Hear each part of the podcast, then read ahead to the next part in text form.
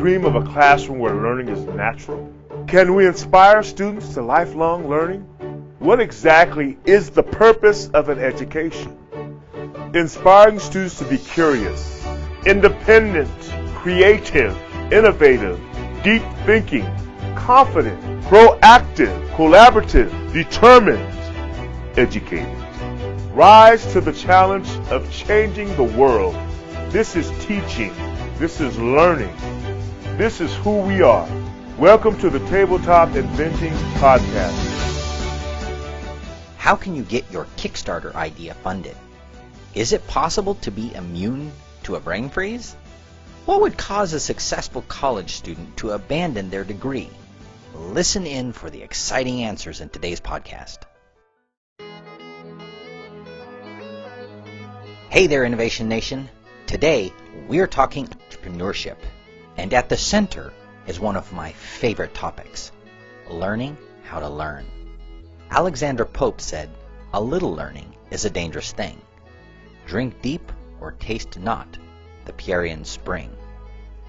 His assertion was that if we learn, we should go all the way. On the podcast today, Andrew Len asserts that the idea of learning how to learn itself is a really dangerous skill to have. Once tasted, the spring of knowledge spoils our ability to live an average life. Here at Tabletop Inventing, we believe this idea so strongly that we've built our whole company around it, including one of our favorite activities, Inventors Boot Camp. We fill a room with 3D printers, embedded processors, sensors, 3D software, and computers for programming, and then set students free to discover that ever dangerous idea. I can learn on my own. In every class, several students are set free to discover the universe without limits that are imposed by others. To find out more about the Inventors Bootcamp, visit ttinvent.com slash bootcamp now. That's ttinvent.com forward slash B O O T C A M P N O W. Or you can just visit ttinvent.com and click the Inventors Bootcamp button. Our guests today do not sugarcoat their feelings about formal learning.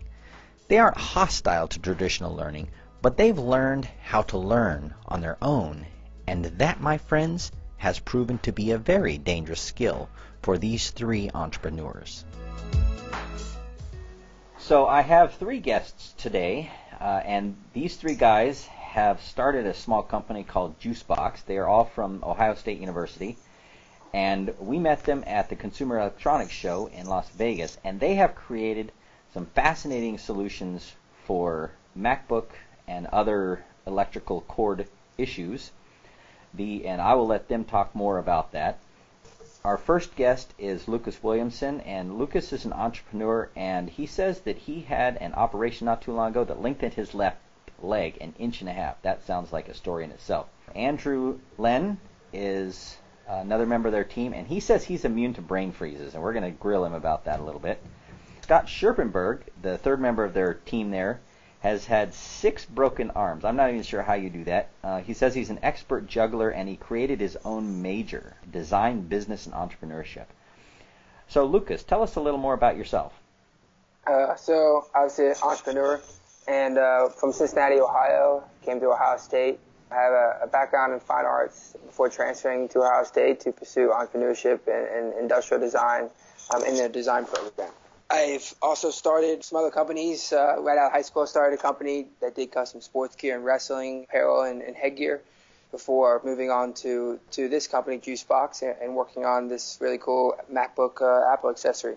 So, how did you get interested in entrepreneurship? Is this something that you've always done, or is this something that just got in your blood when you were in high school? It was, I think it was in my blood since as long as I can remember. My father is an entrepreneur. I grew up around that atmosphere, and that mentality since, since as long as I can remember. I was pursuing, you know, activities and, and extracurriculars that involved entrepreneurship since, as long as I said, since day one, as early as I could, get my hands on making money and, and delivering a product I was I was getting after it.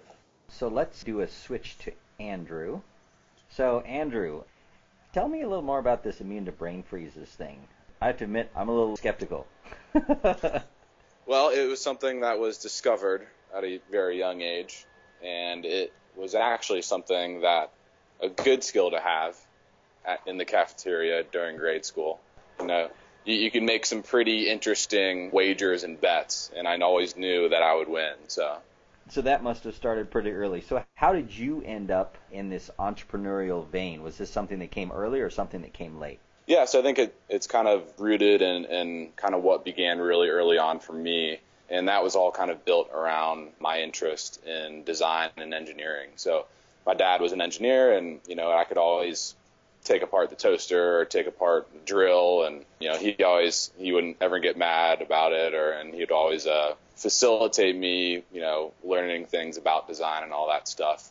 And so kind of through that developed some skills where it's like if we can utilize these skills to build things that people want, then let's do it. And so that I started like I think like selling stuff on eBay when I was 12 and had people come in to pick up parts and they would meet a 12 year old at the other end of the line. and Was that surprising kind for them? Absolutely. they were like, uh, "Is your mom home? Like, was, was, was she selling this stuff? You know?" uh, let's do a quick switch to Scott. What's going on?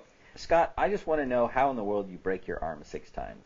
A lot of snowboarding, football, you know, getting a little rowdy on the playgrounds, that sort of stuff. So, how did you meet these other two guys? So Andrew and I actually we went to high school together, grade school and everything. We've known each other for a while. We did a lot of skateboarding. He's also skateboarder, snowboarder way back in the day. And like he was talking about, we kind of always did stuff together in that aspect. And then Lucas, we, I met at Ohio State in the industrial design program, and we connected immediately as he had a company he was running. Andrew and I just started a company, and and the rest is kind of history. So, how did the MacBook Power Cord thing come about? Tell me about that story. Yeah, so in our design class, Lucas had actually he broke like four of them, well three of them, and he he's we were always talking about like we had other kids in the class breaking them. We just said we should make a little simple solution for this. And at that time, I had just gotten a Windows computer to run some 3D programs, whatnot. And Lucas asked to borrow my charger, and about two weeks later, he returned it broken.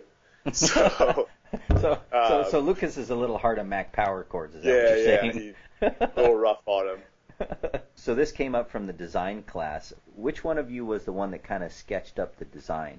we all kind of collaborated on it and we entered a pitch competition and for that I made a quick rendering and some sketches and then after that it, a collaboration of sketching we all have the design backgrounds and stuff so just really a lot of collaboration on shapes and how this can function and we knew we wanted it to be simple so we came to our conclusion fairly quick because it's not too complicated So let me have a quick switch back to Lucas. okay All right. So give me a backwards history. How long ago was it that you guys had this design class and came up with this solution? So we actually, me and Scott met what, almost four years ago now. Yeah, at Ohio State. So just almost four years, just a little bit under four years. Um, at Ohio State in in what they call the pre-design program, which you have to take to get into the design program. We met there. We connected immediately. We were both transfer students and had a great, uh, just great connection there uh, with being involved in entrepreneurship and driven, and then obviously a little bit older designers and whatnot. And then from there, we got into our first year of design, and then that following year, I actually took time off to work full time with my other company, and that was the year that we actually came up with the idea over the summer leading into what would be my junior year and Scott's junior year at the design program. And that was when kind of kicked it off. So you guys are about two and a half years into this at this point. It's actually more about a year and a half. Yeah, if you look at from when I originally started breaking my chargers, it'd be more about two and a half years. the initial design came up about a year and a half ago, a little bit less than that, and that was when we started actually developing the company and building building JuiceBoxx and the brand as it is today. So you guys started about a year and a half ago, and now you've been to the Consumer Electronics Show, and you guys have a successful Kickstarter campaign, correct? Yep, And- back in uh, last about a year ago this month, we completed our first uh, Kickstarter campaign. Did you guys launch the second one? Or are you still in preparation for that one?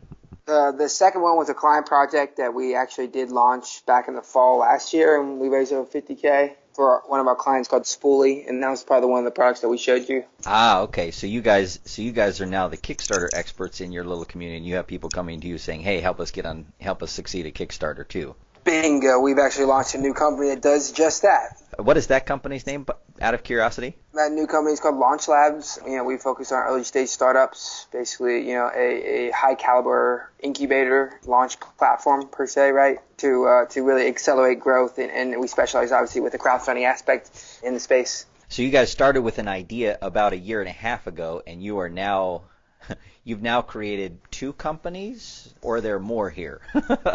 there is more, more that we unfortunately cannot disclose. Ah. Um, we, we, have some great partnerships going on with the community and, and the university, and a lot of great things going on as as our success continues to grow. And I'm sure you'll be able to hear about it in the coming months. Excellent. Well, let's take a switch uh, at this point. Uh, just, well, I'll tell you what. Pick, pick either Andrew or Scott, whoever you think is the best person for this question. I'm interested to know how have you guys, how did you guys decide in the beginning to get together and start a company? Was this a, a conversation over coffee? Was this something that just sort of evolved naturally? How did that come to be? Yeah. So after Lucas had broken those chargers and broke mine, we kind of thrown the idea around of, you know, there could definitely be an easy solution to this. We we saw tons of people in our classes breaking them, and we're all really involved in Ohio State's entrepreneurship organization, Business Builders Club, and they were having a pitch competition come up, and we had all previously won one, one or two, uh, and you know we love pitching and obviously winning money, so. It was about a week before that, and it was the deadline to submit an executive summary to get into the competition and we said, you know what, let's just do it. So we submit the executive summary, we get in the competition, and a week later we end up winning the competition, and that was our first fifteen hundred dollars, and set up our company, put that money in, and, and started preparing for our Kickstarter. At this point, you guys were sort of in the junior year process at Ohio State. Have you guys finished up at that at this point? Where's that at? Um, so Lucas ended up, he took a leave, I think, shortly after winning this because his other company was consuming a lot of his time. And then I finished out that year and then that is where I ended up creating my own major. So I basically took what I had up to in design and then I had already had an entrepreneurship minor. And so I had to make a big proposal and say, hey, this is what I'm really interested. I'd like to substitute my senior year of design for the business minor as well as some additional business and entrepreneurship courses. Neither of us have actually finished at this point. My GECs were done and then I picked up some more as I had to switch what college, quote unquote, I was secondly in with arts and sciences and, and the business stuff. So I picked up some GECs and now those are kind of my last couple things I have to finish up. So has Andrew finished up, or are you all sort of on hiatus until you get this thing up and off the ground? so Andrew graduated, and he actually he got a job coming out of school at Procter and Gamble. So he worked there for a year before he decided it was time to quit that and pursue his entrepreneurial dreams. Well, let me ask you this question, then I'll ask it to each of you. Yeah tell me a little bit about your educational experience coming through grade school, high school, college. What was that like for you? Yeah, I mean, so coming through grade school and high school, like I said, I was always a little, uh, little rebellious as a little skater kid.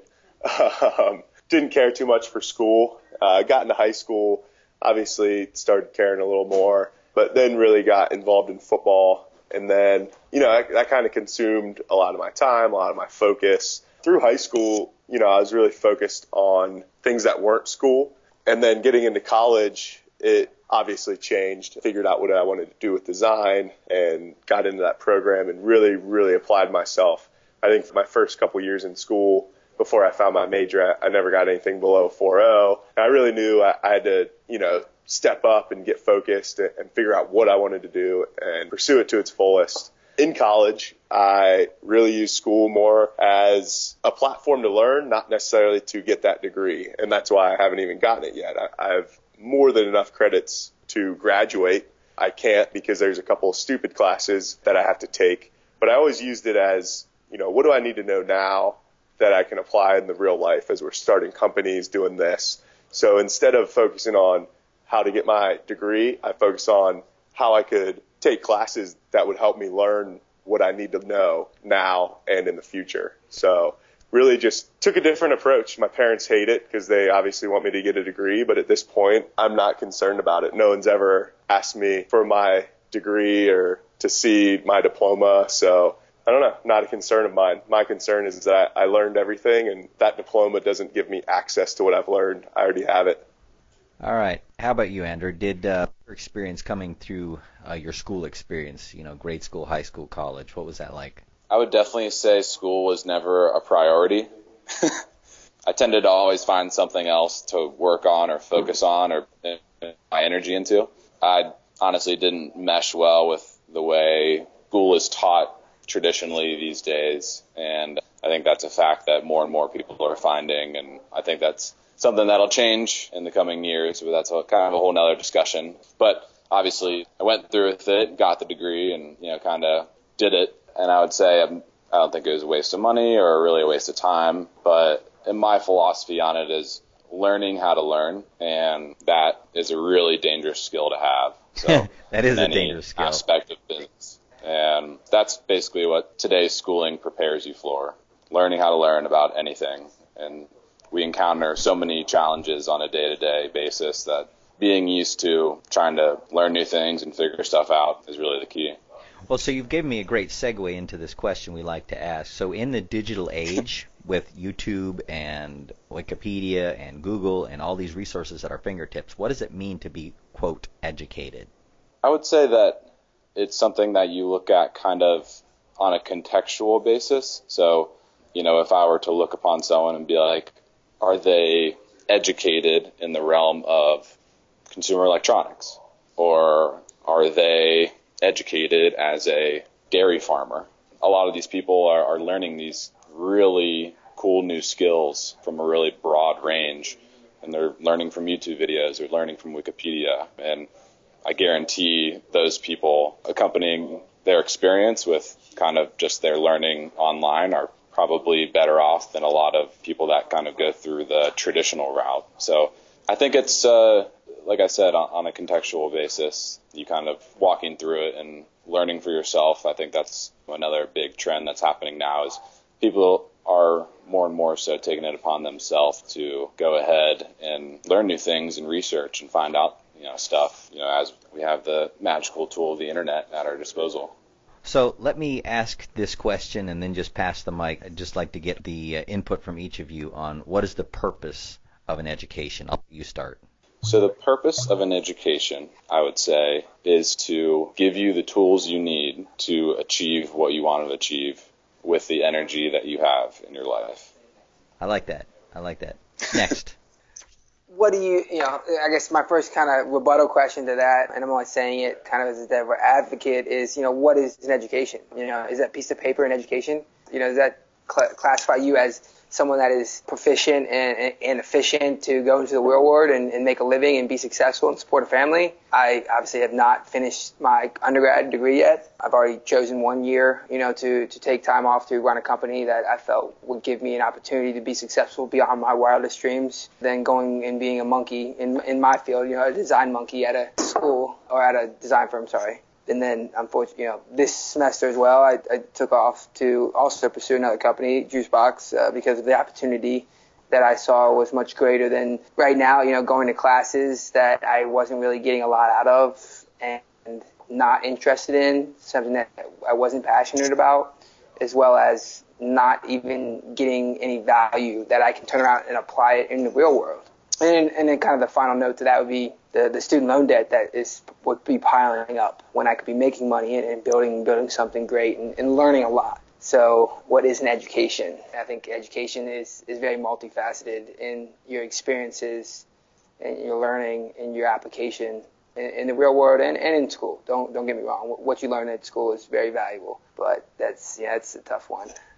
All right, Scott, you are on the spot for a short answer to this because I know you guys got to go. But what is the purpose of an education?